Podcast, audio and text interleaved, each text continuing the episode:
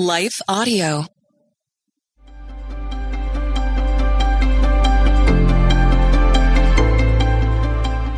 Welcome to the Crosswalk Devotional. Today we'll be talking about faith in our mental health. We'll be right back with a brief message from our sponsor.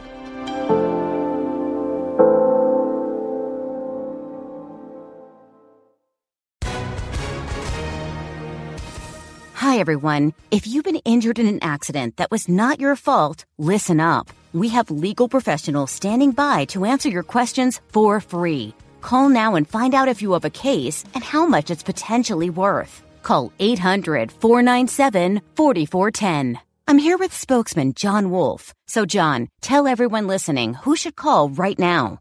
Well, Maria, first off, thank you for having me here. It's always nice to answer the listeners' questions.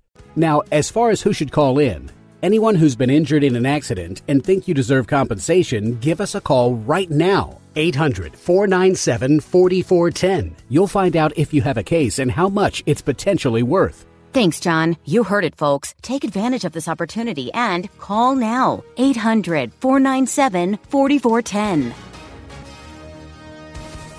Advertisement sponsored by Legal Help Center may not be available in all states.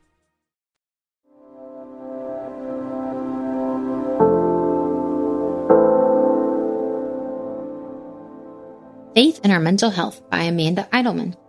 Matthew 22 37. Jesus replied, Love the Lord your God with all your heart, and with all your soul, and with all your mind. When we are suffering due to an ailment, we need the peace of God to help us endure our trials. We need to make changes in the ways that we care for our bodies in order to experience healing. We need a community to call on to support us on our journey. Diligently praying that God offers us healing should be part of our response. In addition to these practical steps, we often rely on the expertise of professionals, and oftentimes this includes taking medication as a way for us to find that healing. All of these actions described above are the exact same steps that are necessary for a person to find healing or relief from mental illness. Yet, just last week, I sat in a service where those taking anti medication were a group being called out. It's clear that we are still lacking in our ability to address mental illness in the church with grace and understanding. Many Christians believe that mental illness is more than an ailment, it's a spiritual failure. Empathy is required when discussing mental health. If you've never struggled with your mental health, it can be hard to understand what it feels like to have your mind and body hijacked by the crushing weight of anxiety, depression, or other debilitating mental illnesses.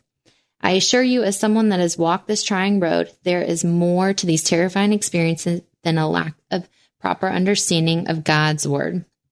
God's Word is an amazing tool that does help us find healing in our lives.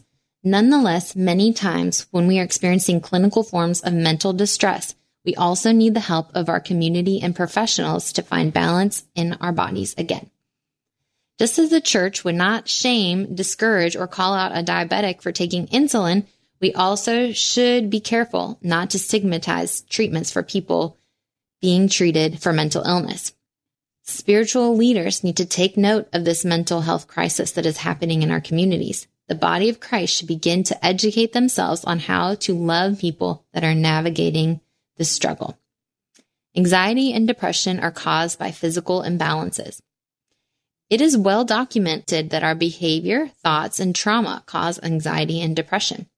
Those are things that we need the help of others and the Holy Spirit to work through.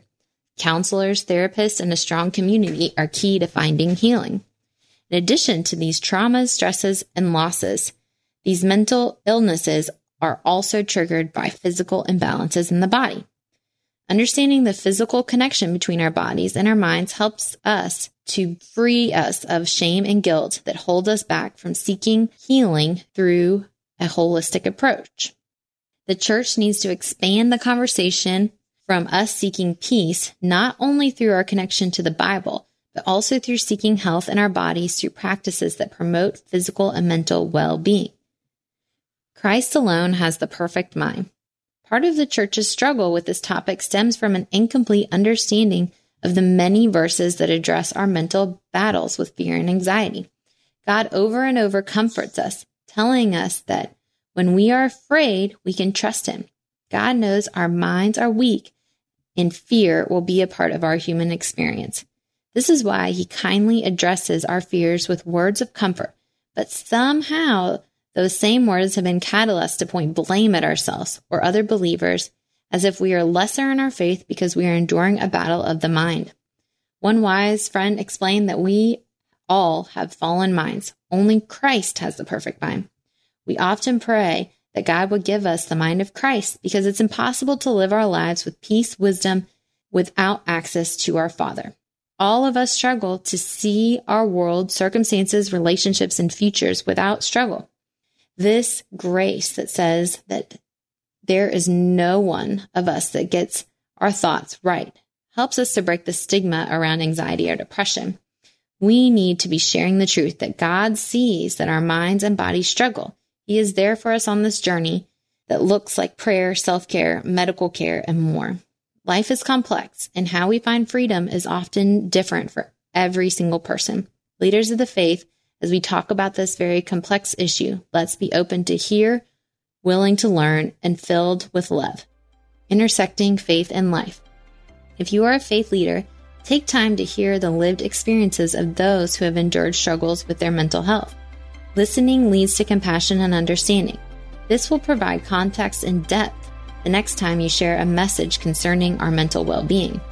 If you are in a season in which you are struggling with mental illness, take time to do more than just lean on God's Word. Invest in the health of your body, which will make way to a more peaceful mind. Seeking the assistance of professionals on how to find balance in your body is always a wise step towards healing. Further reading Why the Church Needs to Stop Stigmatizing Mental Health The Silent Stigma of Mental Illness in the Church.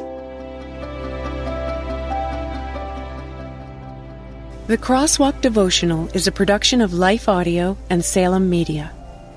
If you liked what you heard today, Please take a second to rate and review this podcast in your favorite podcast app so that more listeners like you can find the show.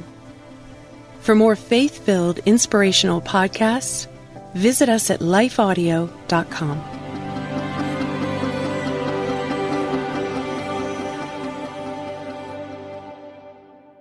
It's a crazy world out there, moms and dads. I'm Catherine Segars, host of Christian Parent Crazy World, the podcast that tackles tough topics to help you be a godly parent in an ungodly world. Subscribe at lifeaudio.com.